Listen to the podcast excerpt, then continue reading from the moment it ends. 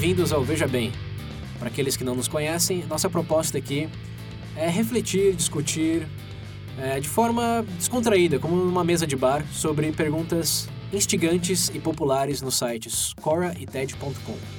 Caso você tenha interesse em algo mais cômico ou em uma análise mais profunda sobre tópicos controversos, recomendo Veja Bem Menos e o Veja Bem Mais. Ambos podem ser encontrados no nosso site vejabempodcast.com.br. Bem-vindos de volta, ouvintes do Veja Bem. Nesse episódio, vamos continuar nossa tradição. Essa sim é tradição, hein? Diferente do, do Black Mirror, que começou há menos de um ano. Essa do Biografias faz dois. O dobro. tradição. tradição milenar aqui no, na escala de dois anos. É, é bom, uh, a intenção hoje é compartilhar um pouco de histórias, histórias de, das vidas de figuras é, às quais fomos expostos no, nos últimos meses, que lemos a biografia, ouvimos material no, no YouTube, na, nos sites da vida, que nos chamaram a atenção pela... Sites da vida. Sabe o que é sites da vida, né? é, o site da vida é, vida.com.br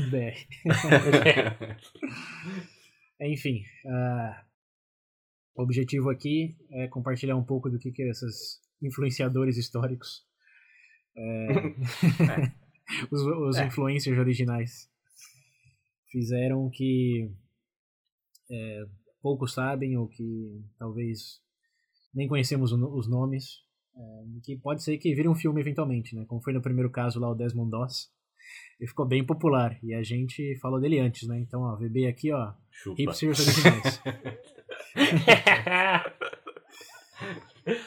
Ser pioneiro. É. Mas é para fazer um outro link aqui, não só com continuação desse episódio que a gente lançou, até ó, um ponto. Provavelmente muitos dos ouvintes novos é, não tiveram oportunidade de escutar. É, esse link nas referências, o primeiro VB Biografias. Falamos. Aqui me ajudem. Eu lembro que eu falei do Benjamin Franklin e do Elon é, Musk. Eu falei do Miyamoto Musashi e. É. Ah, acho que o cara do Procura da Felicidade lá. Ah, sim. Eu mencionei ele, mas acho que eu não entrei a fundo na. E o Pedro falou de. Quem que você falou, Pedro? Desmond Doss. Eu falei Desmond Doss e do. Foi Bonifácio. Foi Dom... Ah, não, foi Dom Pedro. Eu não falei do Bonifácio ainda, eu acho. Bonifácio eu mencionei em algum outro episódio sobre ou... figuras históricas. Ou talvez vocês só falaram de um e eu fui eu que falei de dois.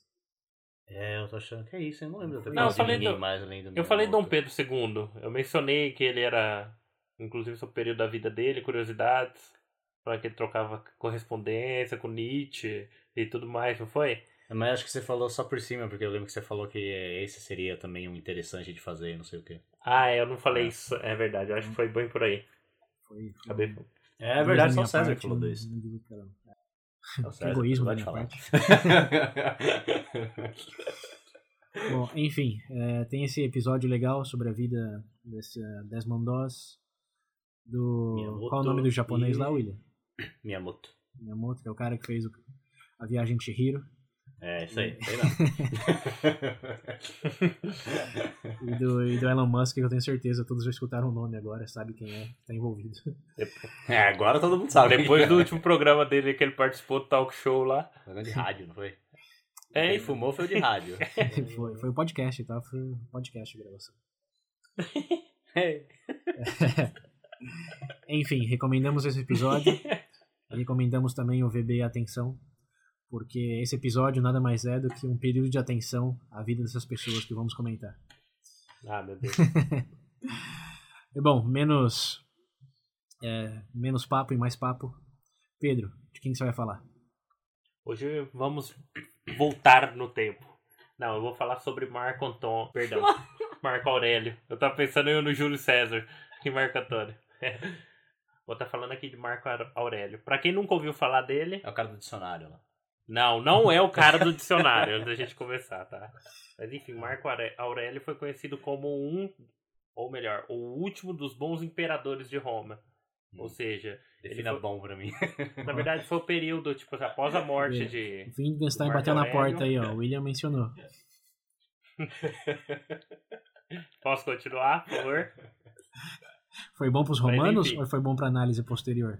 É, é olhando pra trás tudo é ruim hoje, né? Dá pra, olhando pra trás dá pra falar que tudo é ruim, mas enfim. Não, mas compartilha, esse, compartilha é... só antes de entrar nos detalhes por que, que ele foi considerado o último bom. Olha, porque na verdade, assim, durante o período do Marco Aurélio existiam o que, que eles chamavam de Pax Romana. Seria o período o quê? Que se por, poderia se dizer que dentro do Império Romano se cessou todos os conflitos de guerras civis dentro do Império. Ou seja, durante todo o governo de Marco Aurélio, maior parte ele passava do tempo combatendo ameaças externas. Ou seja, existia uma estabilidade, uma estabilidade forte dentro do Império Romano. Inclusive, eu não me lembro se iniciou com quem, acho que foi com Augustus, é, uns cinco imperadores antes, se eu não me engano, o primeiro, né? Do, dos cinco bons. Que veio esse período aí que eles conseguiram consolidar, inclusive foi o período mais ápice do Império, tá? Tô falando Império Romano, não República, tá? São fases diferentes.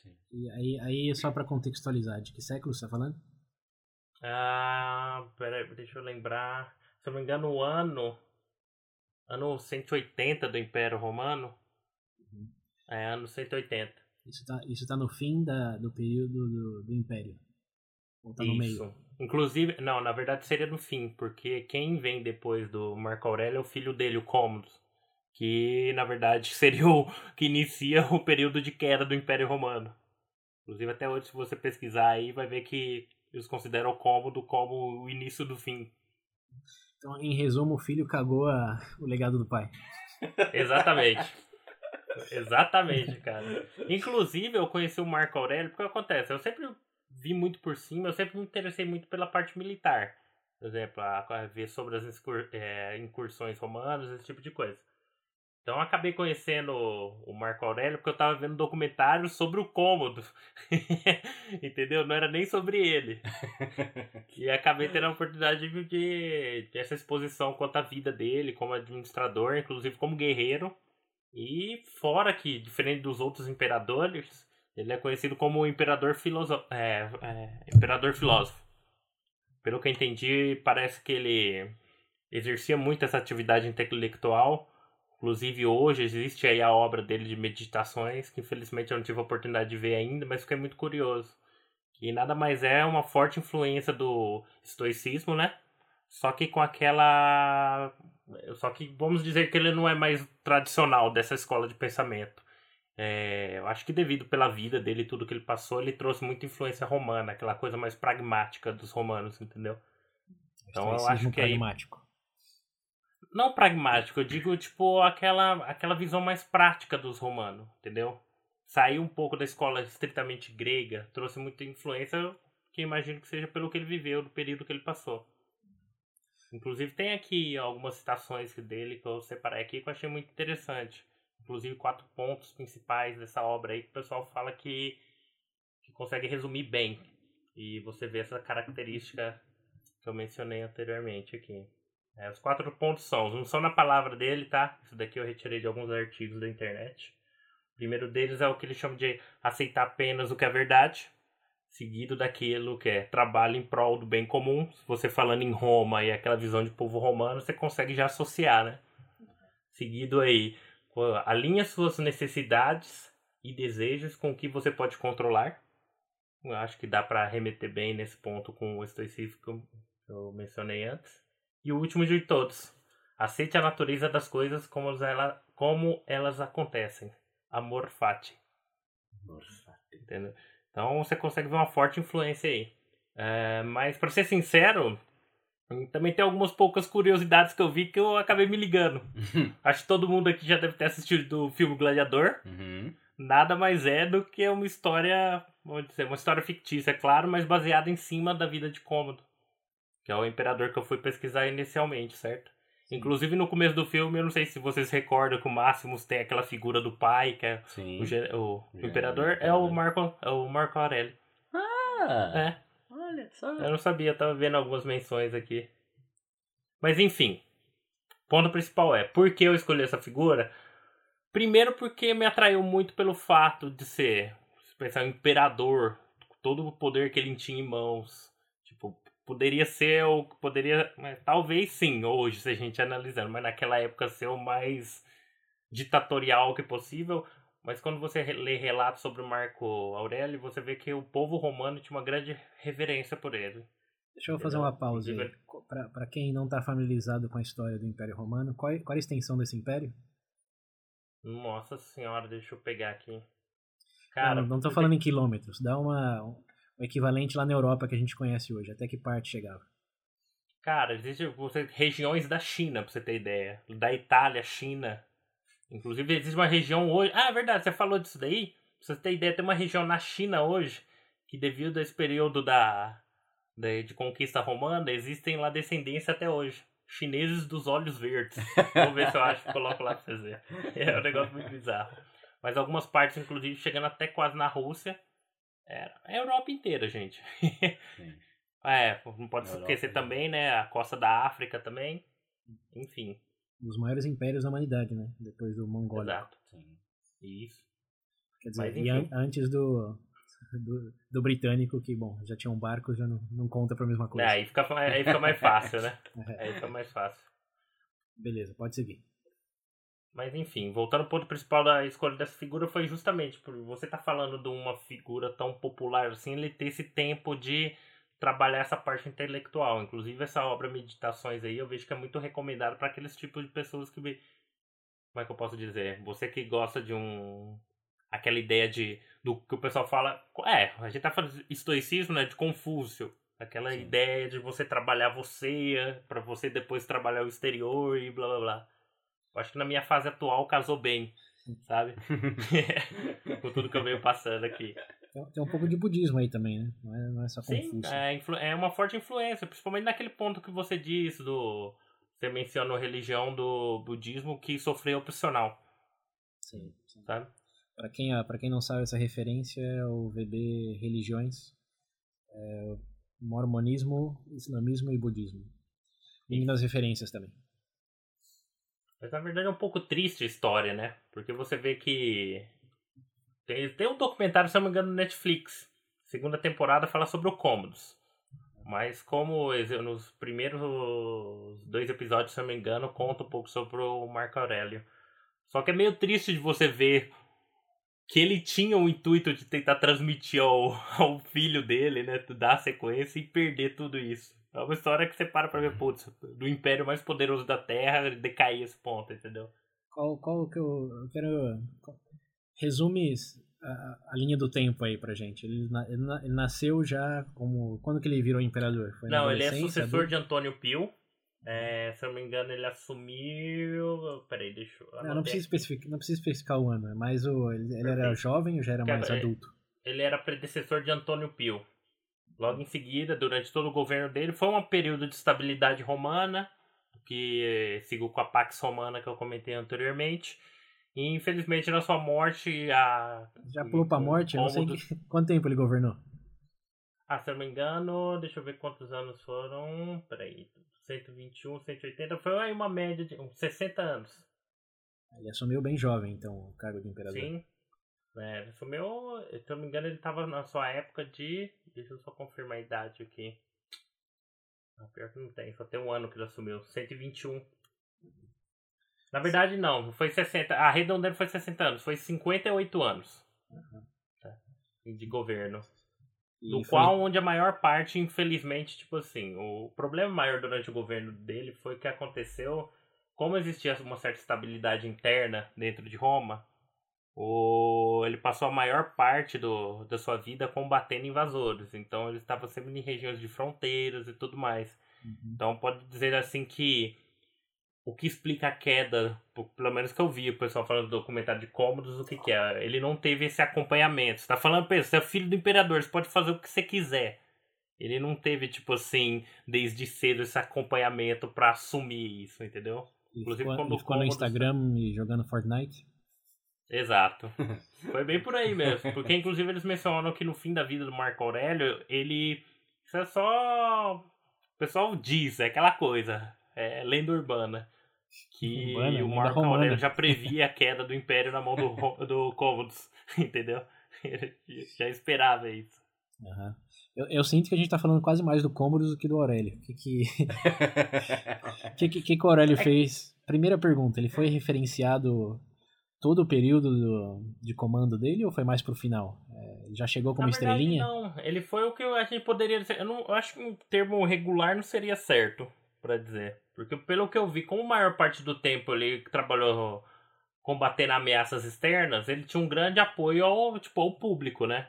Principalmente assim, tipo, de manter as, a, as fronteiras protegidas e tudo mais. Então eu vejo ele trabalha, o trabalho dele não sendo de propriamente um conquistador como Júlio César, de anexar território, mas justamente de administrar. Tanto que é o ponto principal dele, é de um grande administrador que, que, que conseguiu manter as linhas firmes do império. Diferente, por exemplo, de um Júlio César, onde teve o papel de ser de conquistador, por exemplo, da Gália, que é mais famosa. Então ele era visto mais como um protetor. Exato. E a administração dele, eu sei, eu nunca estudei esse Marco Aurélio em detalhes, mas eu sei que Roma tinha um problema interno muito grande de dos vários povos que eles tinham conquistado que não não se aliavam bem entre eles, por religiões, línguas diferentes. É, né? Porque na verdade esse entra justamente. Ó, pensa assim, a Pax Romana que eu acabei de falar para vocês. É, deixa eu tentar pegar um cenário atual pra gente fazer um comparativo. Por exemplo, intervenção, intervenção da ONU. Digamos, numa região de conflito onde a ONU manda uma força pacificadora. Tudo bem que não é no mesmo escopo, né, gente? Vou ser sincero. Mas o ponto principal é: o, durante o Império Romano existiam essas. As legiões ficavam justamente alocadas nesses pontos para fim de evitar conflito. Algumas pessoas podem dizer, pô, mas isso daí é tipo assim, se alguém fizesse, ele ia lá arrebentava o nego. Sim, é bem isso. mas é isso daí, pensando naquela época, garantir uma estabilidade pro Império. E justamente bate nesse ponto que você falou. É exatamente isso. São diversas tribos. Que, tipo assim, tudo bem, eles podem ter, porventura, ter aceitado para ser integrado, mas não quer dizer que, por exemplo, em nenhum momento não iria surgir um conflito ou alguém querer buscar sair daquela situação e etc. Então, durante esse período da Pax Romana aí, você está falando que foi justamente uma oportunidade de Roma conseguir consolidar o seu poder, tipo, nessas regiões, entendeu? Evitar, tipo, essa instabilidade dentro do, próprio, do, dentro do próprio império. Então, em resumo, ele era venerado é, tanto pelo fato Porque de mantinha que... ordem. Sim, mantinha, quer dizer, ele mantinha o status de não ser invadido, conquistado, ao mesmo tempo em que mantinha estabilidade interna. Perfeito. É e na verdade, vamos ser sinceros, quando a gente fala de, de manter uma certa estabilidade interna, no, hoje é muito mais fácil porque a gente tem um acesso das coisas. Agora, você pensa num período onde para você transmitir uma mensagem seriam dias, dias e dias a cavalo, por exemplo. Então, eu imagino, eu imagino que seja uma, uma situação muito pior, né? Você, você sabe, além do método do para, do bastão, do de, Big Stick lá, é, de punir quem está se comportando mal, hum. Além desse método é, mais agressivo para botar ordem dentro de casa, ele fez algo mais influenciador é, para estabilizar em Roma internamente? É que na verdade, tipo assim, é, o pessoal diz que dentro do que eles chamam da estrutura política de de Roma, porque querendo ou não ainda havia umas figuras muito fortes, como os senadores e tudo mais. Ele mantinha uma relação bem neutra com eles. A relação de imperador com que que acontece? Vamos ser, é, o referente a Roma, esse racha tipo de república para o império, tudo bem, aconteceu, mas ainda assim existiam, tipo, existia ainda assim aquela relação de imperador, ele não conseguia ter o poder todo centralizado. De alguma forma ainda ele tinha que responder ao Senado e etc, entendeu? Então, no caso, no caso de Marco Aurélio, pelo que eu vi nesse período, foi que justamente ele manteve uma relação neutra, aquela onde ele sabia que tipo assim que ele não poderia governar, por exemplo, sem eles, diferente dos imperadores que vieram depois, né? O que eu tô escutando aí é que ele meio que federalizou o império. Ele centralizava, mas dava independência para os estados. Por exemplo, região, o que a gente chama é, regiões, por exemplo, aquela, aquela é, desburocratizar, por exemplo. Entendeu? Acho que seria um ponto interessante para colocar aí. Foi uma coisa um pouco contrária do que você imagina do imperador fazer. É, soa, soa muito a um tipo de federalização. Mas ele foi o primeiro que isso. fez isso ou ele só seguiu uma tendência que já vinha acontecendo? Ah, pelo que. É, eu não consigo dizer se ele teve uma influência forte nisso, mas pelo que eu li, é, Eu não vi nenhuma menção a anteriores, mas imagino que deve ter tido alguma influência que veio antes. Porque querendo ou não, eu já tinha visto muito falando o próprio Júlio César fazer coisa do tipo, né? É, em regiões assim para manter mais estabilidade da terra os soldados lá, deixar o pessoal fazer as coisas. Então acho que isso daí não é ele seja pioneiro. Era como funcionava mesmo. Ele nesse período, nesse período eles toleravam as religiões de, dos distintos povos, né? Sim, mas mediante do que aqueles chamavam do tipo aquela tinha que ser por um toleravam, mas era aquela coisa, tinha que estar tá debaixo de Roma ainda, entendeu? Uhum. Mediante a luz de Roma, por Sim. assim. Não pode ser de qualquer cor desde que seja preto. É. Vem por aí. E ele deixou, além do, de um bom exemplo de administração e de defesa do, do, do, Império, ele deixou algum outro legado que temos até hoje? Acho que sim, cara. O livro dele, Meditações, né, que eu comentei inicialmente, cara, é utilizado até uma obra acadêmica mesmo. O pessoal recomenda ainda, principalmente, escolas militares, esse tipo de coisa. Fala que é algo para se trabalhar. Eu vou ser sincero, você com cargo de poder desse tamanho, cara, você se exercer, é, vamos dizer, você tomar decisões por mero sentimentalismo é um suicídio, né? Isso, eu aposto que o Trump não leu esse livro. Bom, mais algum ponto a complementar? Esse é o resumo.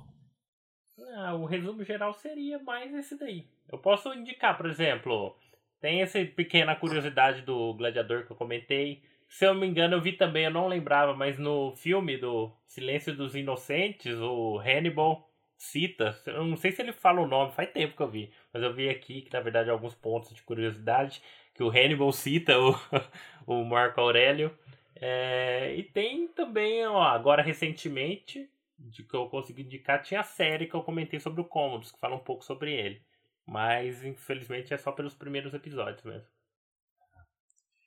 Link nas referências? Isso aí.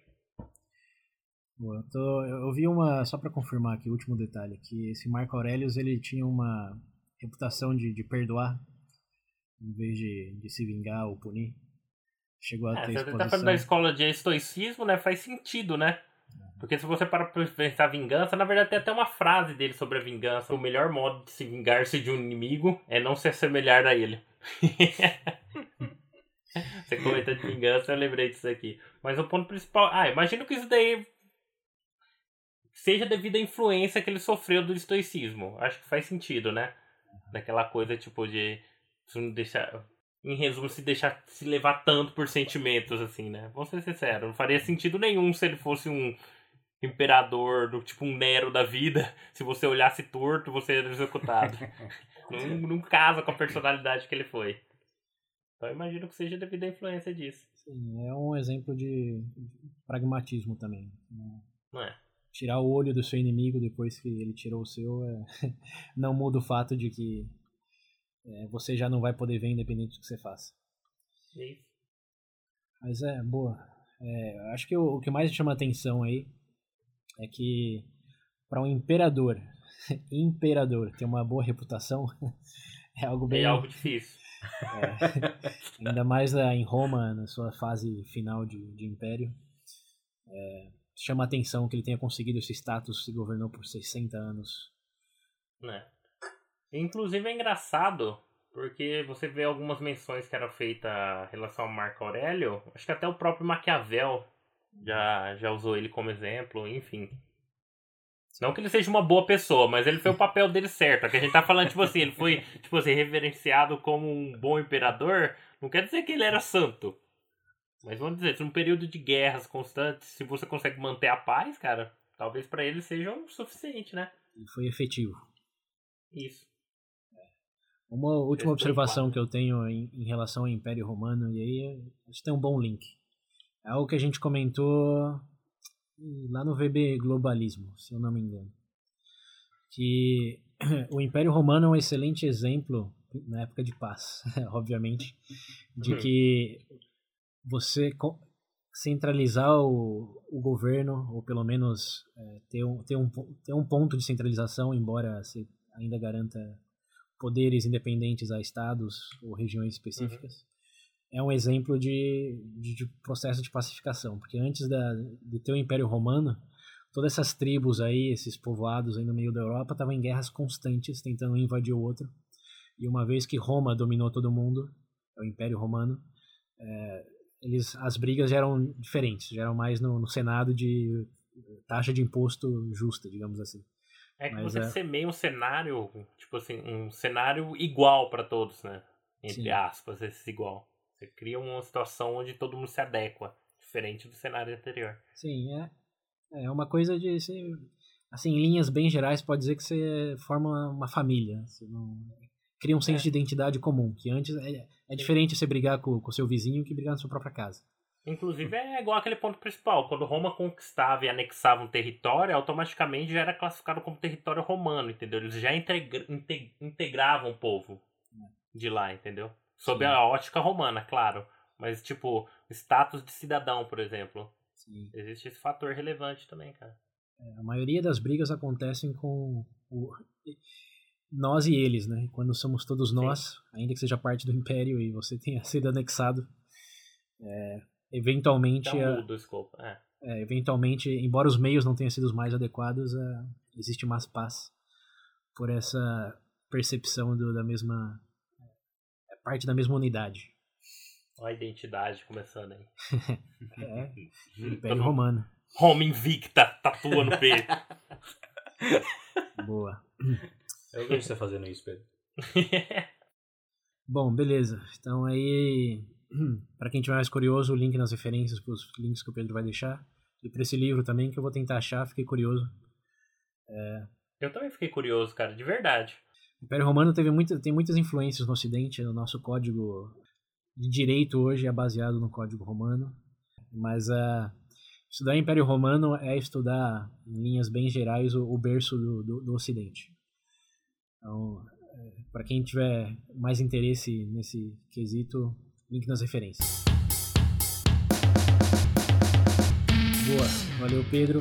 Agora então vamos é, avançar um pouco na linha do tempo e vamos falar de outro estatista, que aí já é a minha parte, que é o Alexander Hamilton, que foi o primeiro é, ministro do Tesouro, da Fazenda, acho que aí no Brasil traduziria, uhum. é, nos Estados Unidos.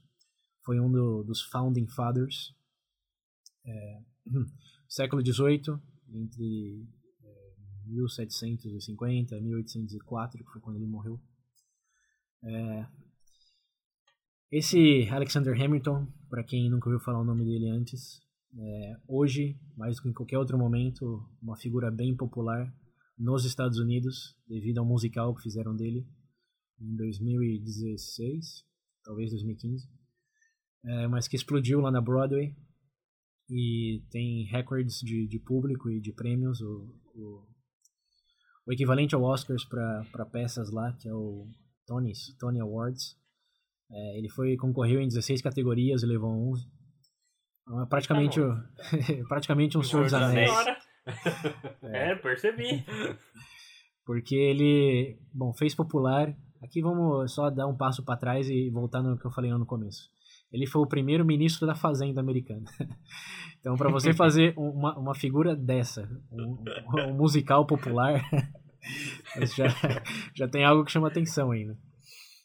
Então, uh, e vocês vão entender por que, que ficou popular, que realmente representa o que hoje conhecemos como o sonho americano, é um dos encarnadores desse conceito e também da própria estrutura política uh, e econômica, no caso capitalista dos Estados Unidos.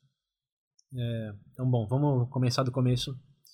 Alexander Hamilton ele nasceu numa ilha no Caribe. É, então ele já não é americano, é imigrante. Ele é e... é pirata. Ué, acho que já considerou ser, viu? é, ilha, ilha, ilha de Neves. No... Não sei a tradução em português, estou falando Neves aqui porque esse é o nome em inglês. Água é...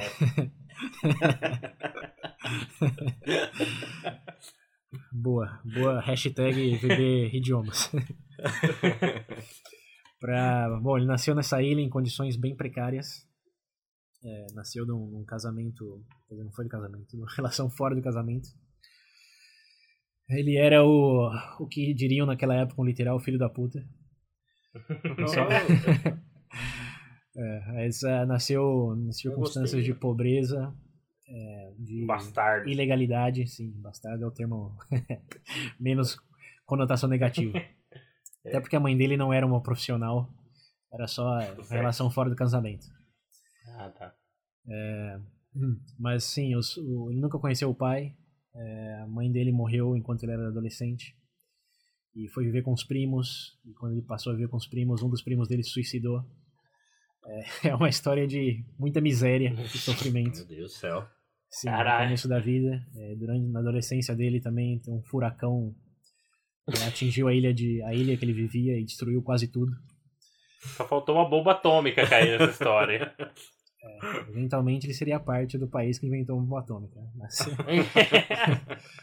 nesse, nesse primeiro cenário do momento da vida dele, ele era é, ele era um Zé Ninguém, em circunstâncias extremamente desfavoráveis, com muita morte e sofrimento, num país, num país, numa ilha que realmente ninguém nem sabia que estava no mapa, e um furacão quase que realmente tirou do mapa. É, e mesmo nessas circunstâncias, ele sempre se dedicou bastante à, à leitura. É, pedia, tinha um tio, se eu, se eu me lembro bem, que vivia nos Estados Unidos, é, e mandava para ele livros de, de filósofos, de pensadores. E com 14 anos ele já virou chefe de uma é, empresa que fazia importações e exportações lá na ilha. Nossa, ele é pirata. importações e exportações. É, então sempre Companhia assumiu. Das Índias. É, sempre assumiu bastante responsabilidades devido ao, a capacidade dele de, de organizar as coisas e superar é, adversidades. Então é, é, um, é uma dessas figurinhas que desde os princípios já tinham um, um quê de diferente e isso se provou pelas oportunidades que ele teve na própria ilha, apesar de tudo. E com 17 anos, e aqui eu tô usando a memória para falar a idade, não tô lendo nenhuma referência, mas tem links nas referências.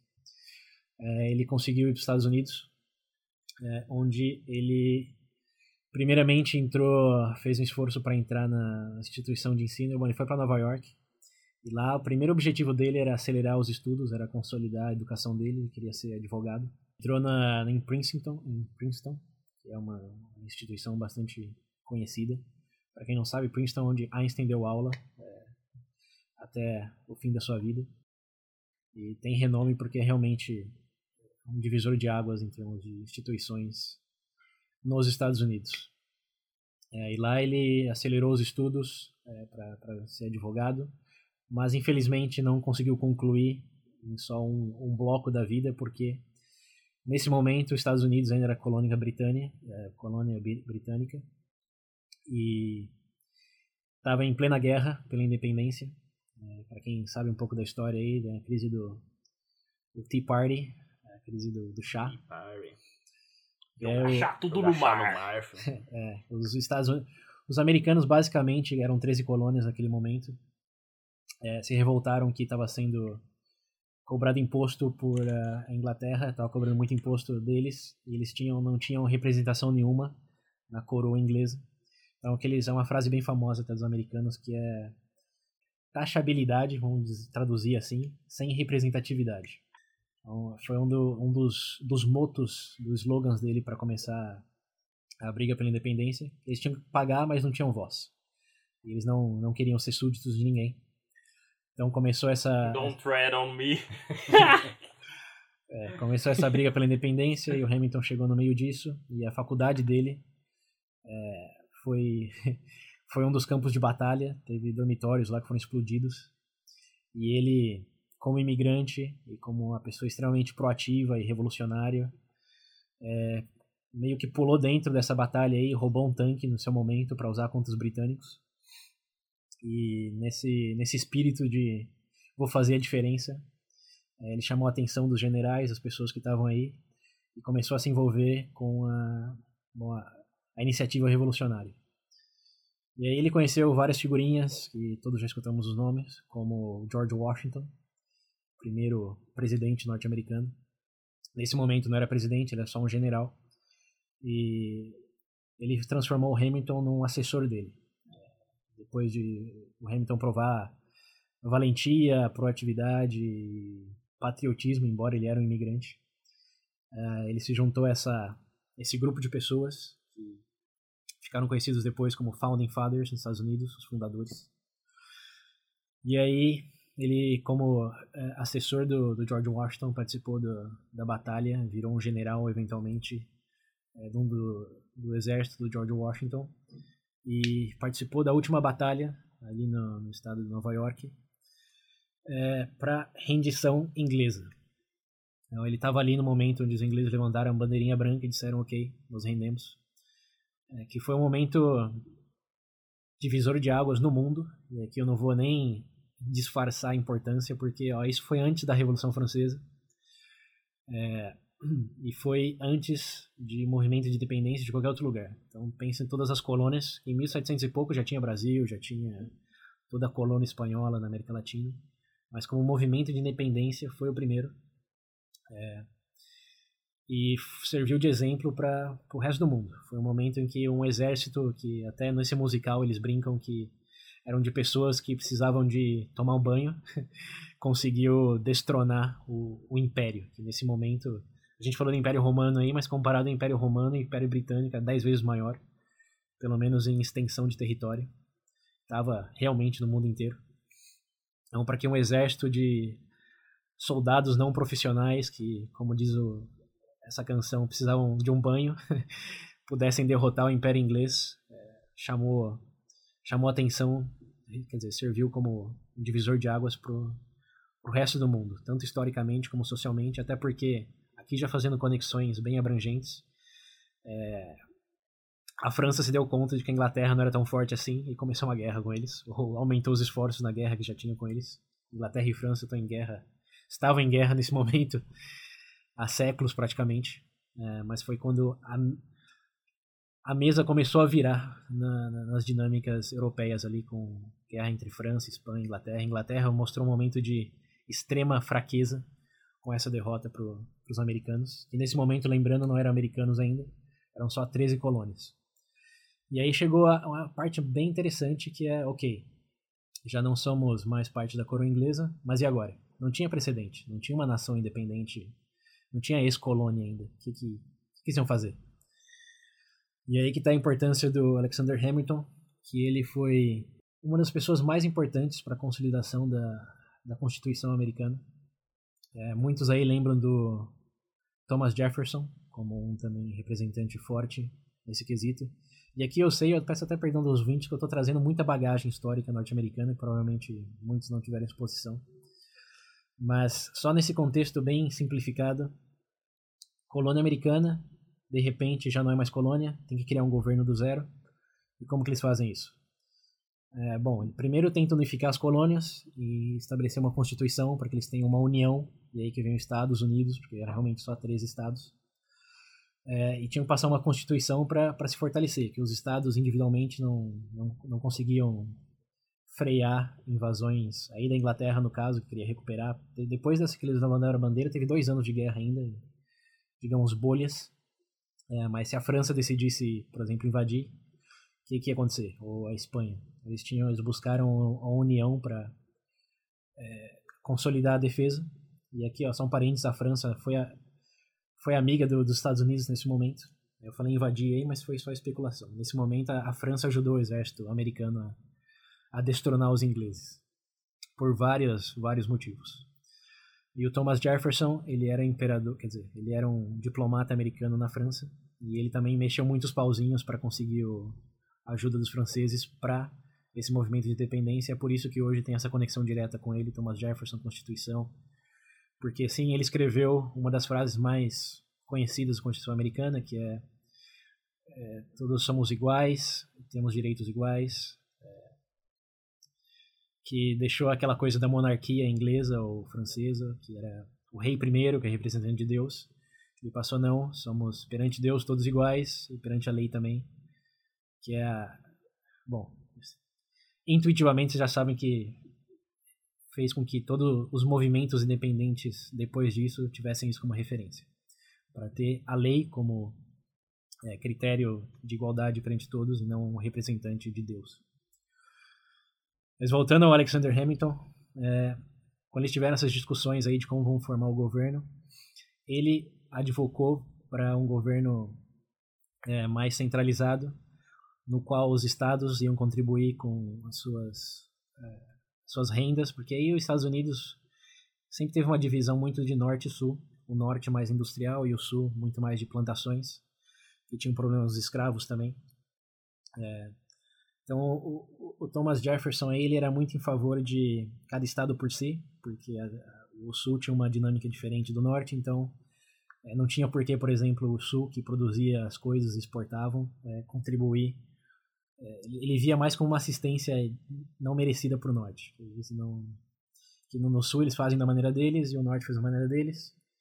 Enquanto o Alexander Hamilton disse não, é, todo mundo tem que pagar um imposto básico aqui para que podemos ter um exército nacional, que podemos ter um, um sistema financeiro nacional, um, banco do país, é, que não pode ser só, só estados, tem que ter uma união, tem que ter a, o governo federal, por assim dizer. E o, teve muita briga lá, a história é extensa, não, não dá para resumir aqui, é, mas o Alexander Hamilton escreveu é, os papéis federalistas, que até foi o partido que ele foi fundado a partir desse movimento de ter uma federação e não só estados independentes. É, ele escreveu, são 76 é, documentos apoiando a Constituição de um governo central, exército e imposto obrigatório para os estados. É, foram 76, dos quais o Hamilton sozinho escreveu 51. Então, ele foi o maior advogado que a história americana teve para a própria Constituição. É, e depois de muitos anos e muitas batalhas aí, verbais na, nas cortes, é, eles passaram a Constituição, o George Washington virou presidente. O primeiro presidente, o Thomas Jefferson, virou ministro das Relações Exteriores e o Alexander Hamilton, ministro da Fazenda. E aí o que ele fez, que impactou é, todo o resto do mundo até hoje, além de argumentar em favor de uma federação, foi de implementar o Banco Central, de ter o dólar. Antes eles usavam é, o dinheiro inglês, mas como eles tinham acabado de separar da coroa inglesa, falaram, mas a gente vai usar dinheiro inglês, sendo independente da Inglaterra? É, e chega no momento eles até consideraram um peso é, a moeda espanhola, mas também eles não queriam criar vínculos com a Europa. Eles criaram o dólar aí e se deram um direito também defendido pelo Hamilton de ter uma casa da moeda, de imprimir o próprio dinheiro. Nesse momento era vinculado ao ouro, então tinha, tinha uma relação aí, mas foi o primeiro que realmente diz não vamos usar de metais preciosos, é, vamos imprimir o nosso próprio dinheiro como governo independente de um rei. Então, é, hoje é, é difícil você imaginar que tinha um momento que não existia isso, que não existia uma moeda própria, que não existia uma casa central que imprimia, que não tinha uma constituição independente da representação divina ou de famílias de séculos passados. Mas é, realmente começou aí. E Alexander Hamilton foi o cara que realmente escreveu é, milhares e. Acho que está na casa de milhares, né? nem milhões, quer dizer, é, milhões, né? nem milhares de palavras defendendo essa ideia. E conseguiu consolidar essa estrutura que o Thomas Jefferson era muito contra mas não conseguiu é, desconstruir. ele não construiu, ele não conseguiu desconstruir. desconstruir. É, que aqui detalhes, o, o George Washington tinha o, o Hamilton como o braço direito.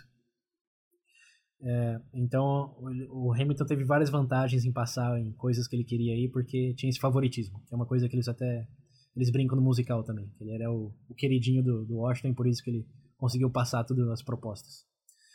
Mas só em, em, análise retrospectiva, o, o Jefferson ele queria. É, ele tinha medo dessa federação se voltar uma coisa monarca. E aí você pode ver que ele dizia que o Hamilton queria criar um, um governo federal que na verdade era um rei. O George Washington era o rei, é, mas suportado pela Constituição. É, enquanto que ele queria realmente só a independência, ele queria em resumo, o Jefferson queria menos governo e o Hamilton queria mais governo. É... e essa é uma briga que tem até hoje, né? com os, como que é, os libertários? Libertários? É, libertário. É, os libertários e bom, os estatistas. Mas aí, nesse contexto, o Hamilton ele provou que realmente fortalecer a nação foi a melhor ideia. Porque, bom, hoje sabemos o que se tornou os Estados Unidos, né, o valor do dólar e etc. O que não sabemos é que foi esse cara aí da ilha do Caribe É, Pirata. Que, é, que com, com, muita, com muita persistência, insistência, obstinação, conseguiu argumentar em favor de um governo centralizado é, que tivesse próprio exército, próprio sistema de, de, de impostos. E, enfim, é quase que criar o conceito do Estado-nação, que antes, de novo, era impérios, era coisas vinculadas à igreja, eram tradições, e ele é, não foi o único, obviamente, tem os outros Founding Fathers aí, como Benjamin Franklin, que eu falei no outro VB é, biografia, tem o Thomas Jefferson, que também teve toda essa visão de, de justiça independente da, da religião.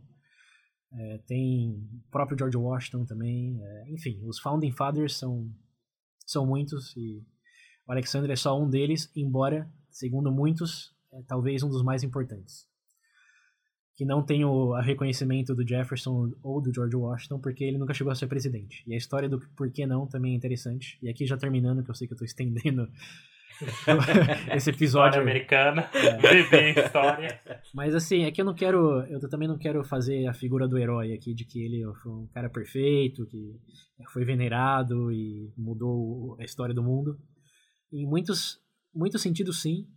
Mas ele foi, ele era uma pessoa como qualquer outra e tinha suas falhas. É, teve muita das suas ideias rejeitadas, incluindo na, na, Constituição. Ele queria que o George, quer dizer, o, é, ele queria que o George Washington tivesse um, a presidência permanente. Ele não queria rotação, ele queria reinado, quer dizer, comando pela vida. É, porque ele, ele achava que se o a, a, vida, a reputação da vida desse governante tivesse diretamente vinculada com a sua performance durante toda a vida, em vez de só um período, que ele tinha um incentivo maior em ter políticas a largo prazo, a longo prazo. Não, não, faz sentido por um lado. Sim, por um lado faz sentido, mas por outro lado, quando você por pensa lado, em reis, que tinham comando pela vida também, e tinham todo o poder para governar, foi a, foi a briga com Thomas Jefferson resumida. É, e porque ele é, ele é visto, ele era mais, hoje, hoje em dia nem tanto, ele era visto como um, um apoiador da, da monarquia. É, mas a intenção dele era só alinhar interesses. E, bom, isso ele fez é, de maneira bem executada com o sistema financeiro. Você pensar em, em capitalismo hoje americano, é, de, de, ter, de ter imposto, de ter essa regularização, do, usar a própria dívida para financiar projetos, etc. Como a gente pensa no, é, no bailout, como que é no Brasil? Quando o governo é, patrocina uma empresa, ou, enfim, faz o financiamento de algumas iniciativas que exigem milhões de, de dólares ou reais, e nenhum indivíduo vai ter essa grana. Essa ideia vem é, por parte do Hamilton. Então, o capitalismo tal como conhecemos não é um exagero dizer que está muito influenciado por ele. Não no seu escopo geral, obviamente, mas uh, na relação, na dinâmica Estado, Estado indivíduo e empresas privadas, sim, porque ele até escreveu um tratado sobre contra o cara do Riqueza das Nações lá. O Smith. O Adam Smith. Adam Smith, ah. isso. O Adam Smith, que é o pai da economia moderna, segundo muitos, ele não advocava pela influência do governo, porque ele, ele plantava todas as dúvidas de influência não, não justa por parte de subsídio, etc. É, mas o Hamilton foi contra ele e disse que sim, em algumas coisas o Estado sim tinha que colocar dinheiro, porque era, era muito e todos beneficiavam disso, que é aquele, a gente falou de public goods no, no episódio VB Política. Então tá aí. É, não, só para fechar esse lado influência dele, é, tanto a questão de constituição, de é, de impostos, como de Exército Nacional, tanto como ajuda do Estado para iniciativas de exploração de recursos, etc., vem, vem muito do Hamilton aí. Então ele é um cara que. um grande articula, articulador aí, né? Cara, é um grande influenciador. É. É um, nossa casa central aí no Brasil, indiretamente, tá. Se não fosse o exemplo dele nos Estados Unidos, 50 ou 100 anos depois que aconteceu no Brasil, provavelmente não, não seria a mesma história. Então, é, ele é uma figurinha que realmente mudou muita coisa, é, mas não, não tem a popularidade de outros que foram presidentes. E aí, só para complementar, estava dizendo que ele não foi perfeito, ele também foi um dos primeiros políticos famosos a ter um, um escândalo. É, aí faz parte, é, eu acho, é, é político. E, é, e é, por isso, é por isso que ele não, não virou presidente dos Estados Unidos, porque ele teve um, um caso fora do casamento. É, E isso é, é uma história interessante porque os, os inimigos dele, incluindo o Thomas Jefferson, é, eles sabiam disso e usaram isso como chantagem para que ele não deixasse de, de fazer tanta coisa, de escrever tanta coisa. Falaram, se você continuar se metendo mulher, aí, é, falaram, a gente vai divulgar pro Pensa no público, medo do homem. vai divulgar pro público sua, suas saídas aí, seus pulos de muro. Público, ele tá com medo da mulher dele, certeza. Então, não é. é esse que é o interessante. Não era o medo da mulher. Eu porque é, ele, fez, ele fez algo até então imprescindível. Pelo menos nesse contexto. Que depois, quando ele foi chantageado, é, em vez de submeter a chantagem e falar, não, eu fico quieto, não façam nada disso. Ele falou pra todo mundo. É, ele escreveu, publicou num artigo do jornal, ele, a confissão. Ele publicou uma confissão de 12, 15 páginas, 50, não lembro bem. Peraí, ele usou, ele usou a minha técnica. Já fala desde o começo. merda, já avisa. Não, mas não É. foi, não foi desde o começo, porque isso daí foram É. anos, foram anos de ele ocultou isso, mas chegou no momento os rumores eram tão fortes que ele se deu conta de que ou vinha dele essa revelação ou vinha de outros, mas se fosse dele ele podia controlar como ia acontecer.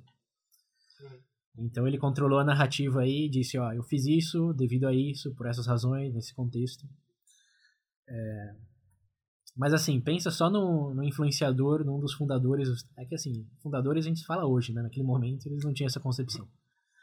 Mas só pensa na importância dele naquele momento e ele escrever das próprias, as próprias mãos. Eu traí minha mulher e usava a nossa própria casa para me encontrar com essa outra mulher que também era casada. Imaginar falar uma coisa. O cara É. tem que. É, isso, lá tem que ter coragem, meu. é, em mais contexto, ele era uma pessoa religiosa, ele era cristão. Nossa. É, ele, não era, ele não era fã da igreja como influenciador do governo, mas ele tinha seus valores bastante conservadores é, nesse momento. Não, mas ele fez certo. Mas fez certo. Tem que falar, cara. Tem que falar. Então, mas aí ele não falou pra mulher dele primeiro. Ele publicou o artigo e ela, ela descobriu Nossa, junto com todo mundo. Cara, não. Não é assim. Não é assim. Não é assim. É. Inclusive os- a cunhada dele, a família da mulher dele, todo mundo. Só ele sabia e tinha rumores, mas ele publicou assim de igual maneira pra todos. Ninguém ficou sabendo antes. Então a, a mulher dele, aqui, aqui Tem também é- é outra curiosidade que eles eram casados já não sei quantos anos, já tinham cinco filhos, se não me engano, e um deles é, foi tinha, morrido até é, num duelo que Duelo? é, num duelo. Que naquela época tinha coisa da honra ainda, e se alguém te desafiasse por ter ferido a sua honra, você tinha, tinha um duelo. Trabalho todo dia. Você fez errado. Eu te desafio pro duelo. É, ah, não, aqui eu me. é, Assim, bom, um filho tinha morrido. Aí, ó, eu confundi um pouco o timeline aqui.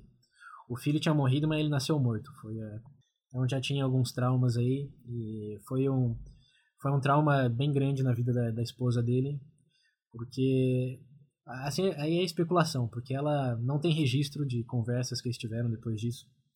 Só se sabe que é, ela sumiu por um tempo, é, ficou isolada e depois as coisas meio que voltaram a se alinhar, mas aí ela já estava defensora do, do marido.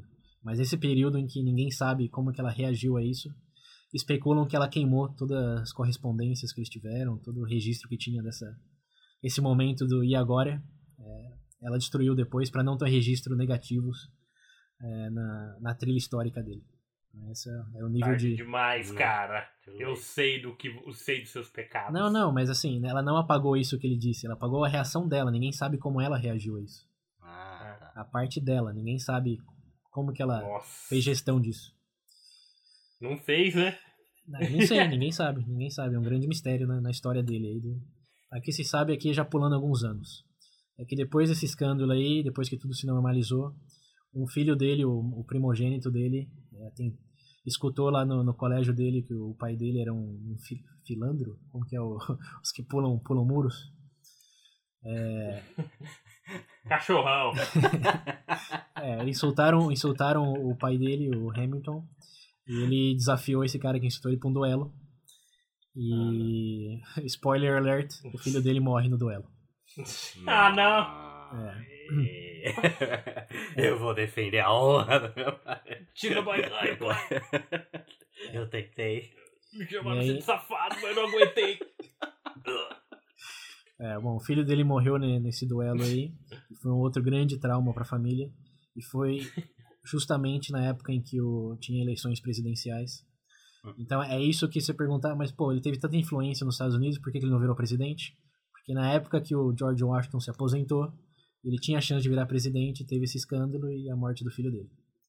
Então, é, sem chance. É, sem Se você é político nos Estados Unidos, você pode começar a guerra, você pode fazer tudo. Uhum. Você só não pode pular É, cerca. não Pula cerca. Bill Clinton que o diga. Que eu diga. É. Ele foi, o- eu falando, ele foi, ele foi o pioneiro em muitas coisas aí. Então, nesse, Vou fazer tudo.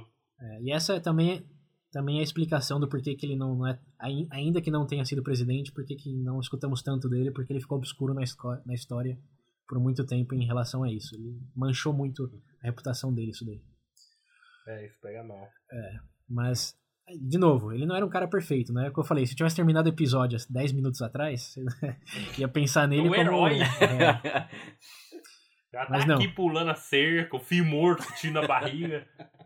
tinha tem essa considerável. E agora só para finalizar então, é, ele não não concorreu à presidência, mas ele sim ajudou o Thomas Jefferson a virar presidente, que é um outro plot twist. Ele e o Thomas Jefferson, como eu disse antes, foram inimigos mortais durante todo o governo. É, mas no, no fim, é, o Jefferson estava concorrendo com outra figura política chamada Aaron Burr, que era um era um amigo do Hamilton.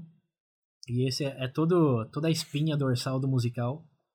Essa rivalidade, essa amizade barra rivalidade entre o Hamilton e o Burr, que é quase um a gente falou no, acho que não veio bem menos, né, maiores rivalidades, quase do Death Note lá, um, um L contra O o, L com o Raito lá, Light. é, o, o Luke Skywalker contra Darth Vader, assim, historicamente é, o, é a história que nasceu de, de amizade e, e referência e passou a serem os maiores inimigos.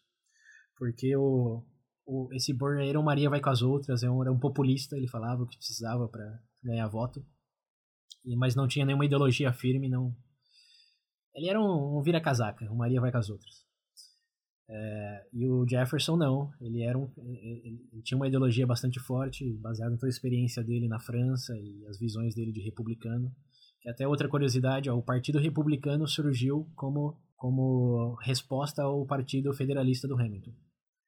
Então, o Partido Federalista eventualmente se diluiu é, em outro partido que é, uns dizem que desapareceu completamente, outros dizem que foi integrado no Partido é, Democrata, mas sumiu. O Partido Federalista deixou de existir, enquanto o Partido Republicano do Jefferson, bom, não precisa nem falar, né? É, né? Mas ah, o, o ponto aí é que ele não pôde concorrer devido a esses eventos na sua vida, mas quando chegou no momento em eles decidirem se Aaron Burr ou o Thomas Jefferson, estava empatado o voto e perguntaram para ele, que aí já tinha morrido o filho, ele já estava, ele, ele deixou de ter aquela mancha de, é, de cachorrão e passou a ser mais vítima de uma tragédia. É. Mas ele tinha, coitado. tinha todo o conhecimento político, influência, que é, ele saiu do governo, mas assim, o, o Banco Central estava lá, os impostos O, estavam, cada o estado estava governo não pagando. saiu dele. Oi? O governo não saiu dele. É, exatamente. Até o Thomas Jefferson disse depois da morte do, do Hamilton que ele tentou desmantelar tudo que o Hamilton tinha feito, mas foi um trabalho de tanta genialidade que nem ele conseguiu. Então, é, mas aí, só voltando pro, pro Hamilton e Jefferson, ele falou que ele preferia apoiar o, o Jefferson porque o Jefferson, pelo menos, todo mundo sabia o que ele defendia, enquanto Aaron Burr era uma incógnita. Hum. Então, nesse plot twist, o Hamilton fez com que o Jefferson virasse presidente. E o Jefferson virou presidente é, e implementou várias coisas que também mudaram os Estados Unidos, como a aquisição da, da Louisiana, tudo que é parte. Ô, de- César, por favor. já- Vamos voltar pro Hamilton. É verdade, volta. É que eu também li a biografia do, do Thomas Jefferson. Mas volta, volta, volta. O que aconteceu com o Hamilton depois? Certo, Qual, doutor história americana aqui. qual, qual, qual, qual é o fim da história? Do Hamilton. É, por favor. Essa que a gente quer. Vão 48 presidentes você vai falar dos Estados É. Unidos. O, o, o, o Thomas Jefferson virou presidente, o Aaron Burr, que era um antigo amigo, não. É, depois ele tentou ser governador de Nova York, e o Hamilton escreveu coisas contra ele de novo. E aí esse Aaron Burr se sentiu ofendido e pediu um duelo pro Hamilton. Ah. Não, duelo de novo. É. Os caras gostam de duelo. E aí o, Ham, o Hamilton escreveu uma carta extensa para ele, enumerando todas as, as comunicações, dizendo que ele, ele só fez observações neutras, que nunca ofendeu diretamente ele, portanto ele não ia pedir desculpa. Então ele aceitou o duelo. Já, é que assim, o duelo funcionava da seguinte maneira. Se ele, quando você rejeitava, dá desculpas que eram pedidas. Falar, ah, você me ofendeu, pede desculpa. Fala, não, porque eu não te ofendi. Então resolve na bala. é, é, era, era, era lógica. Que tinha, tinha um. Era muito lógico. Provavelmente ia estar morto se eu fizesse época. Cara, é, pra gente é difícil entender, mas naquela época o conceito de honra, de que o Deus ia ajudar quem tava certo. É, fica aquele bagulho japonês de cortar a cabeça lá, você perde sua honra. É, não tem o, o so- Sokupu, como que é o, o termo? É, seppuku. Seppuku. E o- Como é que era outro? Haraki. Isso aqui, Haraki. Aqui, né? Vai, vai, vai por essa, essa vibe aí. Mas enfim, voltando ao Hamilton, ele aceitou o duelo. E curiosamente, foi no mesmo, no mesmo lugar que o filho dele tinha duelado. Ah, Ah, não. É. E o Hamilton morreu. ai meu Deus. Ai, ai. Aí tem, um, tem, uma, filho. é, tem, tem uma controvérsia muito, muito grande aí de quem atirou primeiro, se ele foi pra matar ou não. Muitos dizem que o Hamilton atirou pra cima, enquanto que o, esse amigo inimigo dele atirou pra matar. É, esse é um, é um Vai pro debate. duelo, ó, não atire pra cima. Não, não, mas eu, essa é, um- é Pera aí, vamos- mais contexto pro duelo. Era muito comum você atirar pra cima. Porque era- era uma maneira de você não perder a sua honra, você aceitou o duelo, mas você chega num ponto em você diz que não vale a pena arriscar a vida. É. Então você, você declara a paz. É, é- atirar pra cima era levantar a bandeira branca. Falar, ó, eu não vou pedir desculpa, mas tampouco vou atirar em você. Eu não, não te odeio tanto assim. Algo, algo nesse sentido. É, e ele instruiu o filho dele a atirar pra cima, é, mas o, o outra- o outro o oponente não fez o mesmo. E nesse caso, o Hamilton, o, o registro é de que ele tinha toda a intenção de atirar pra cima. Que ele era, era uma pessoa. Só pensa, ele desenvolveu todo o sistema norte-americano, ele era um advogado já, pulei essa parte. Ele eventualmente concluiu os estudos de advocacia e virou advogado pro resto da vida. É, ele não era uma pessoa, ele era uma pessoa inteligente em todas as maneiras você pode definir isso. É, então ele não, ele não ia matar, principalmente depois de perdido um filho, ele sabia o efeito que ia ter na fa- família dele, principalmente a esposa, né, já tinha um trauma, vai ia ter outro. Ele só não previa que, bom, o inimigo dele não ia fazer o mesmo. Então é, Então, de novo, vá pro duelo, não atira pra cima, Não. não confia no outro cara. mas assim, é, é aí que você tem, aí tem, mas é a sua escolha. Voltando lá pro Marco Aurelius da historicidade, Eu sei, eu tô brincando. ele, Para, por favor. Ele morreu, mas sabe o que aconteceu com o Aaron Burr depois que ele matou o Hamilton? Acabou a carreira, ninguém mais ouviu falar dele. Ele desertou para o interior dos Estados Unidos e foi vilinificado na história americana. Ele hoje é conhecido como o cara que matou o Hamilton, nada mais. Então, bom, aí você aí tem que tirar suas próprias conclusões do efeito de atirar para cima. Mas historicamente a conclusão é essa. O Hamilton morreu com 52 anos, se não me engano. Um pouco menos, 49.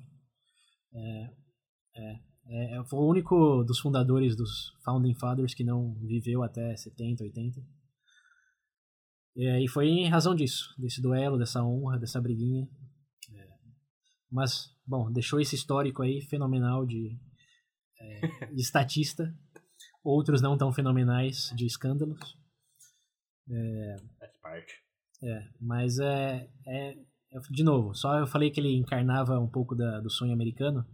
Ele era um Zé Ninguém numa ilha no Caribe que foi para os Estados Unidos, fez sua própria, sua própria sorte, própria riqueza, consolidou a nação e morreu com tiro, como os americanos gostam, né, com arma. É, é. Outra tradição boa aí. Enfim, peraí. essa, essa história do Hamilton. Hoje, se vocês pegarem uma nota de 10 dólares, tá a cara dele nessa nota aí. É. Então, a gente aqui, ó, tô, tô começando mais uma tradição. O Benjamin Franklin, foi outro que eu falei, tá na nota de 100. o Hamilton tá na nota de 10. Who's next? Eventualmente ele vai passar por todos os presidentes. É, eventualmente, ouvinte, você que tem muitos dólares na carteira aí, ó. Em primeiro lugar, usa um pouco desses dólares pra lá no padrinho.com É. barra Veja Não, Bem. Podcast. Compartilha com a gente essas verdinhas aí. É, precisamos do Ajuda apoio. nós. É. Senão eu vou convidar. Eu vou desafiar todos os ouvintes pro duelo. Todos contra mim ao mesmo tempo. Isso aí. é, porque assim, ó, uma- Ah, John Wick. Vocês vão tudo atirar pro alto. Eu vou atirar em vocês. falando, falando em curiosidade, ó, no- nosso custo ouvintes de servidores está nos Estados Unidos, viu? A gente paga em dólar. É. Pior. É. Então, ah, já temos muitos padrinhos, quer dizer, temos alguns padrinhos, vou falar muitos, nunca é demais. É, a- a- um agradecimento genuíno a todos vocês. É, mas padrinhos que não são padrinhos ainda, estamos te esperando. Várias Padrinhos vantagens. que não são padrinhos ainda. É. Eu sou um cara otimista. Você-. Não é que você nunca vai ser, que você não é ainda. Ah, tá. Considerem lá, é um pacote Doritos. E bom, Alexander Hamilton é isso, eu só vou finalizar com a recomendação desse, desse musical aí. Que é, É, pelo que finalizar, eu contei, já sei cinco vezes já. agora, a real finalização. É, quem, quem, Ai, quem ai. achou essa história interessante, quiser escutar ela no, no ritmo de hip hop, é, o musical Hamilton, tá no link das referências, vejam com a legenda. E bom, com inglês, se não souber inglês ainda, escuta o episódio anterior. Idiomas, você É, vai entender idiomas. por que você vai ter que começar. Isso. E usa esse musical como uma ferramenta para aprender. É, falei, música não é a melhor referência, mas como ele tá contando uma história mais do que só fazendo rima, é um dá, dá bastante caldo pra sopa. Senhora Nossa! Vai, chega, Ah. chega. Corta ele, William. Corta ele.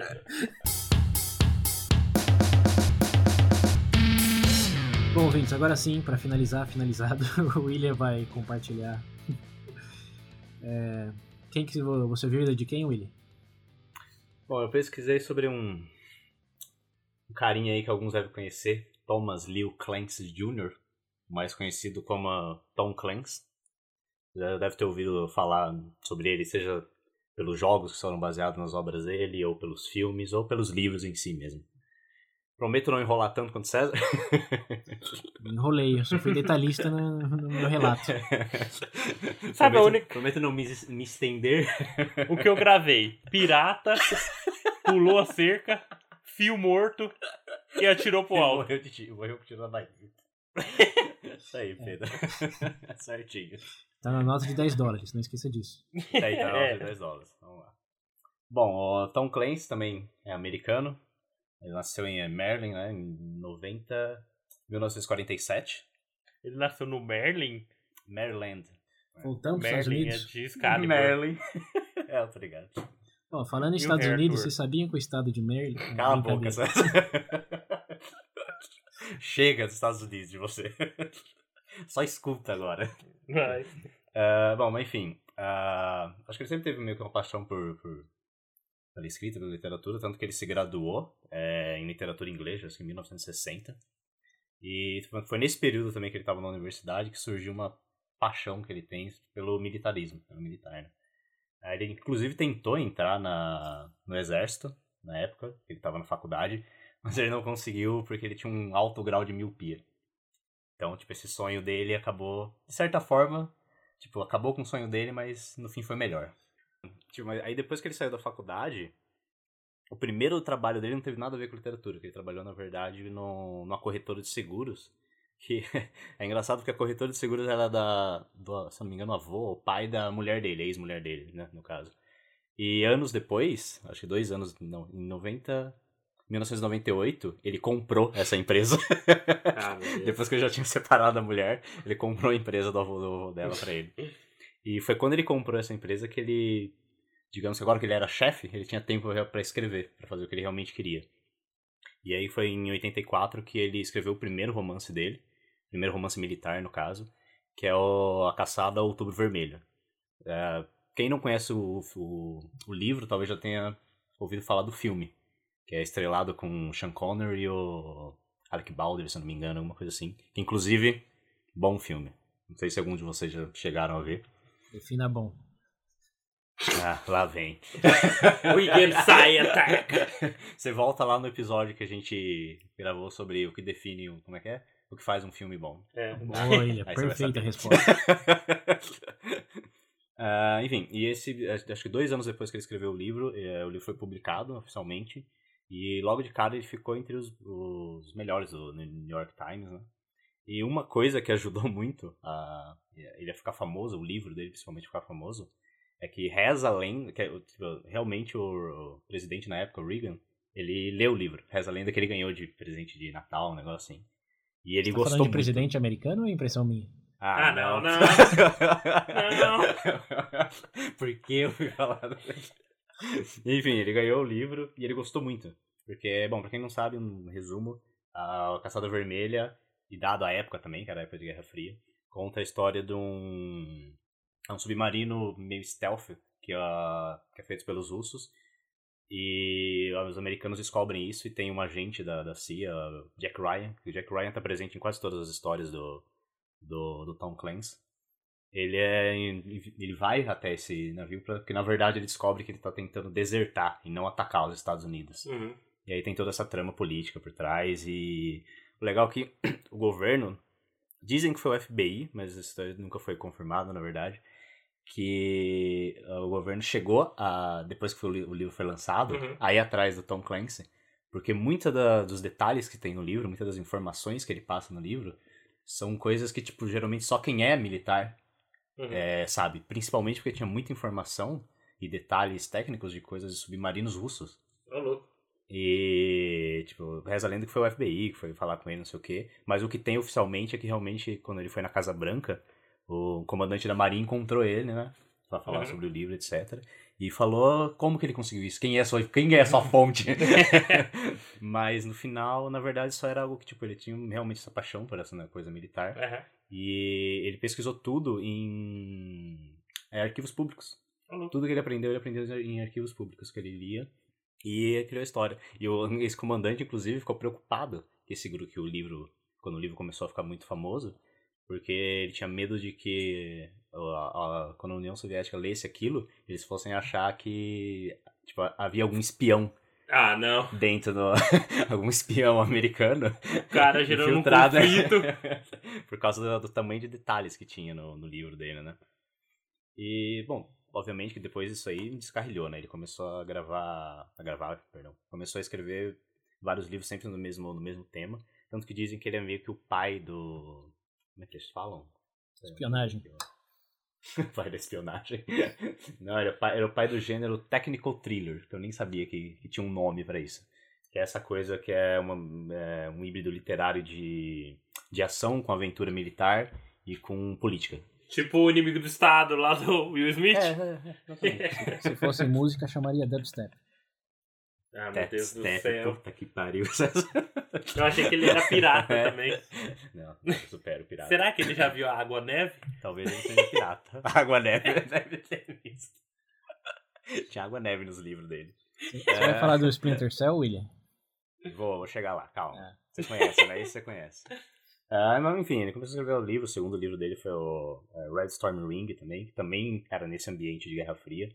Mostrava um cenário, projetava um cenário no livro de, um, de como seria uma guerra, uma terceira guerra mundial, no caso, com a Rússia contra os Estados Unidos. Ah, depois veio os Jogos Patrióticos, que também tem filme, se não me engano tem um filme com o com Harrison Ford. Não tão bom quanto o primeiro, mas enfim. E, bom, nos anos seguintes ele continuou escrevendo vários livros. E um dos mais, acho que um dos mais famosos dele é esse universo do Jack Ryan, que tipo, tem vários livros que são com esse mesmo personagem, ou, ou às vezes o personagem não é o foco principal, mas ele tá ali na história. E também o Rainbow Six é muito famoso, e tem uma trilogia que ele fez, é Power Plays, que, chama, se não me engano, que também foi bem aclamada pela, crítica, pela crítica e por público, né? Todo mundo adorava os livros dele. E, pô, ele é uma grande influência até hoje em dia para vários escritores.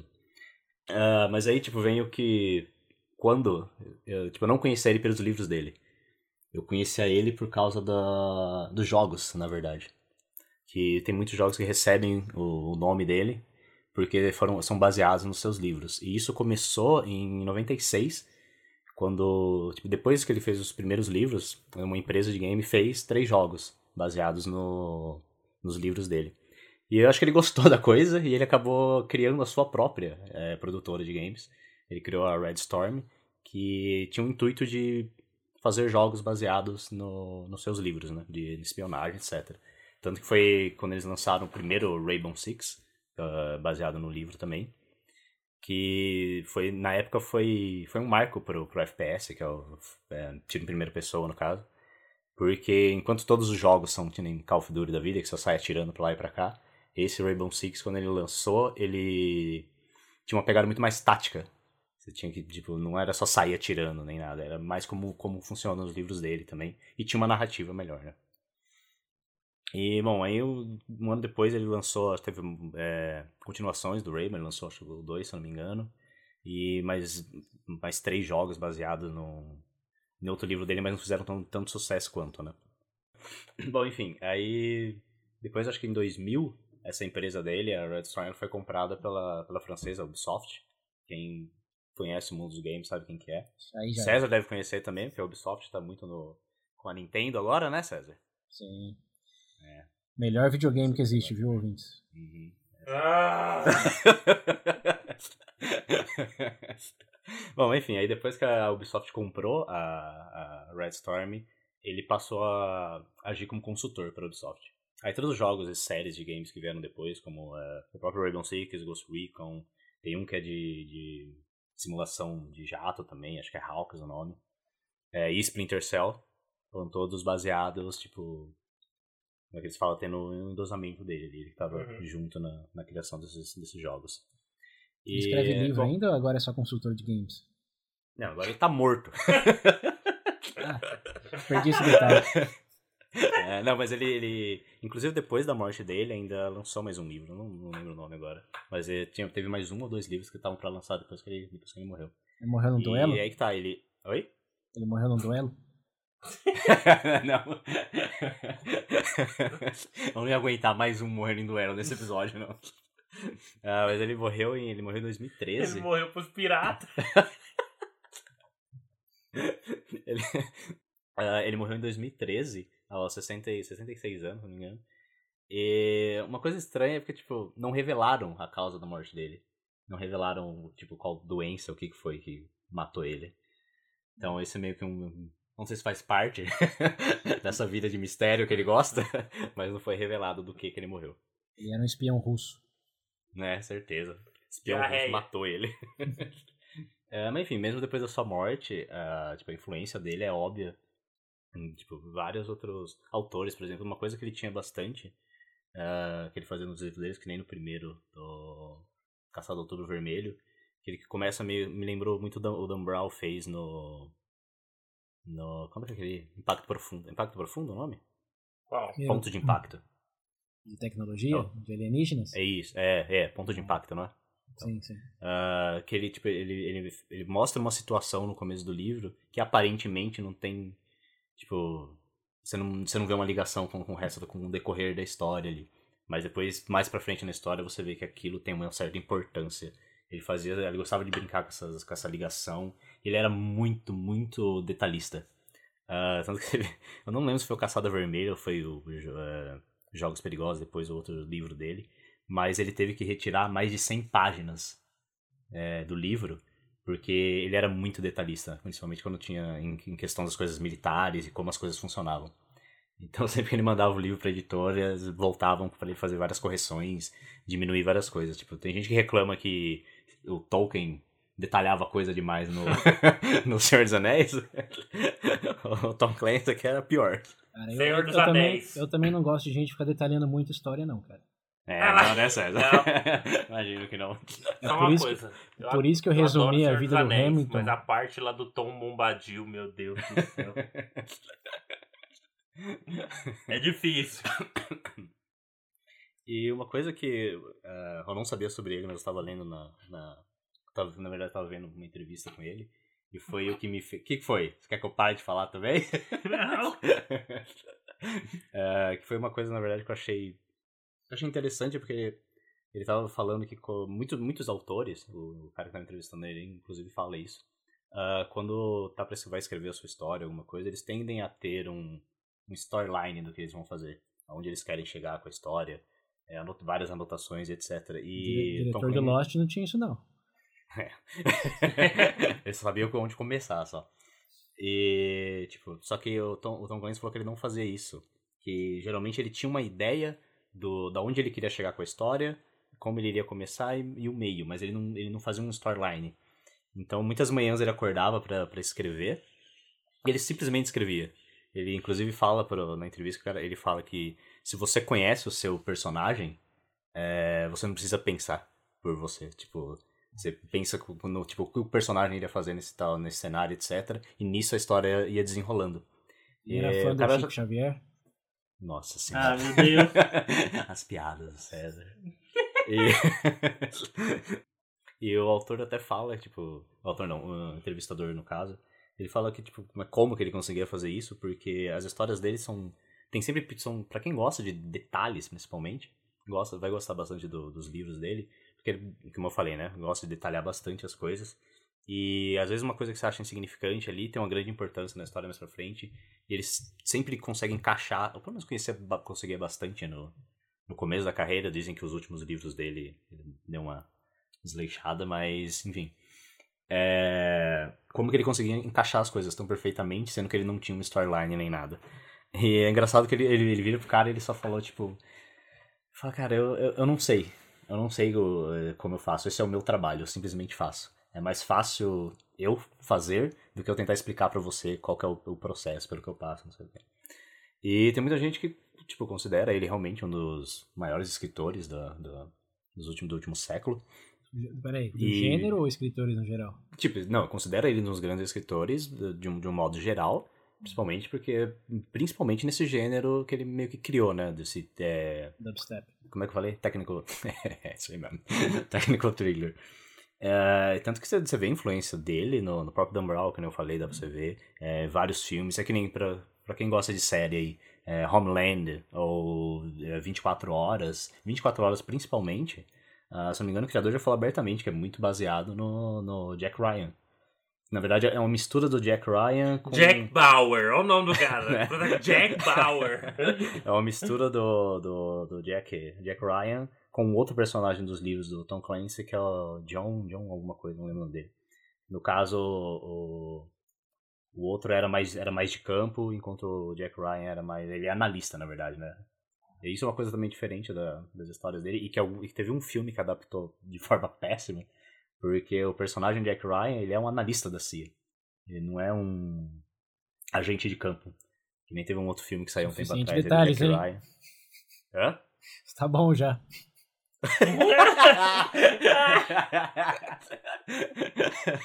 Bom, né? Gostoso, né? Ficar sentado, né? Bom, mas enfim. Uh, você vê a influência dele até hoje em várias coisas. E eu acho que um dos, um dos maiores motivos que eu. Obviamente, que eu conheci ele foi por causa dos games. Mas quando eu parei pra, pra tipo, ver mais a fundo a, tipo, a importância dele, a influência que ele tem até hoje, e mesmo após a morte dele, uh, tem vários escritores que, na verdade, desse gênero, que meio que só existem agora porque ele começou dessa forma. Além das influências com séries, filmes, etc. E tem uma coisa que eu falei uma vez no. Na verdade, acho que a gente nunca chegou a lançar. A gente lançou esse episódio? Não lembro. Que a gente fala, que eu falei daquela que eu gosto daquela frase do gladiador, que o Pedro tá falando mais cedo. Que é do que eu faço vida com a eternidade, não ah. sei se. Que eu tinha essa ideia de, tipo, ter algo que. Mudaram a sua que, vida. É isso, exatamente. Exato. E, tipo, ele é um exemplo disso, porque, beleza, tipo, por mais que ele esteja morto agora, a influência dele vai existir por muitos tempos. Depender da Ubisoft para sempre também, né? Porque lança jogo a cada três meses. E nos livros, nas séries, tipo, um gênero inteiro meio que só existe por causa dele. Tem um outro fato que quando teve a, o ataque ao 11 de setembro, teve vários canais de TV que foram atrás dele, porque um dos livros dele ela relatava um ataque de um, acho que era um japonês, um personagem, alguma coisa assim, que jogou um avião contra a Casa Branca. Matou Nossa o presidente. senhora. e no, quando teve o 9-11, ele foi, tipo, fez várias entrevistas, etc. E foi inclusive, você vai gostar dele, Pedro. Foi inclusive numa dessas entrevistas que ele falou que ele acha que o ataque do, do, do 9-11 é- foi culpa do. culpa do governo, não tipo que o governo causou, mas causa da onda liberal que tava crescendo o liberalismo. Tirou a força da CIA e não sei o que, e por isso que aconteceu o que aconteceu. Acharam livros dele lá no, no quartinho do Bin Laden quando eles não. pegaram Ah, olha que bom que você falou do Bin Laden, lembrei de mais uma coisa. Meu Deus, César, para. O- Tem aquele filme A Hora Mais Escura lá, que Sim. quando eles marcam. Não sei se vocês lembram, mas tem um, tipo, quando eles estão. O modo que eles descobrem onde o Bin Laden tá, Uhum. que eles veem que tem aquela. Tipo, tipo, é- como ele não faz ligação nem nada, sempre tem alguém que vai até a casa e fala, tem um molequinho que vai na casa Uhum. pra conversar, aí encontra alguém na rua e esse alguém liga pra não sei aonde, não sei o quê. Tipo, é toda uma Uma cadeia, rede. uma rede, até chegar realmente na informação, né?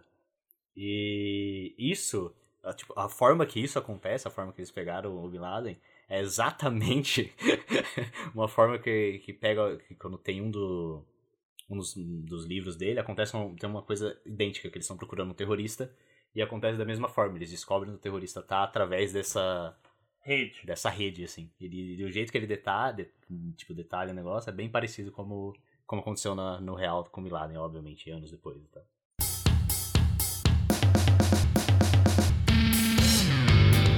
Bom, ouvintes, se vocês estão vivos ainda, não foram doilar com vocês mesmos, é, esperamos que vocês tenham aprendido é, suficiente sobre essas três vidas que relatamos. É, o Marcos Aurélio, se apagou no meio das suas. eu, eu lembro que o Marco Aurélio escreveu um livro de meditações. É, é. A gente precisa fazer. Ué, não era o cara do. É, enfim? Não é o cara do dicionário, Pedro? Que dicionar? Ah, não. Ó, vamos, vamos focar. Bom, o, o ponto aqui era ver um pouco dessas influências, é, independente se quem falou mais ou falou menos. Todos os nossos relatos aqui, você vê o efeito que tiveram ao longo do, do tempo. Até, ó, curiosidade, o Marcos Aurelius do Pedro influenciou o pensamento do Hamilton nos Estados Unidos, o qual hum, tá na cara da, do bilhete de 10 dólares que o, o Tom Clancy usou para publicar o primeiro livro. Então, Morreu no duelo. E todos É. morreram no duelo. É, além, além da, da potencial reflexão e inspiração que esses, essas pessoas podem oferecer, é, fica a reflexão aí também da, da conectividade, que é algo que eu vejo, pelo menos nos últimos VB+, e nos VBs, que estamos explorando um pouco mais, como que os conceitos se interligam e é tudo parte de um- uma teia de aranha. Que é do Tom Clancy também, viu? Quem não sabia. Ah, meu Deus. A coisa mais aleatória do Tom Clancy é que ele tem um time de beisebol. Time de, de beisebol da cidade dele, do Maryland, é dele. Sério? Tô louco. Quem tem muito dinheiro tem coisas aleatórias, né? É? Porra, mano. Um time de beisebol. Mas bom, é isso, ouvintes. Obrigado pela atenção, pela paciência nesse caso. E atire pro alto. É, Não, atire, pro alto. não atire pro alto.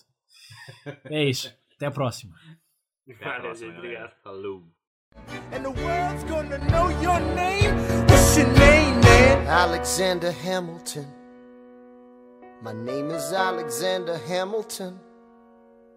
And there's a million things I haven't done. But just you wait, just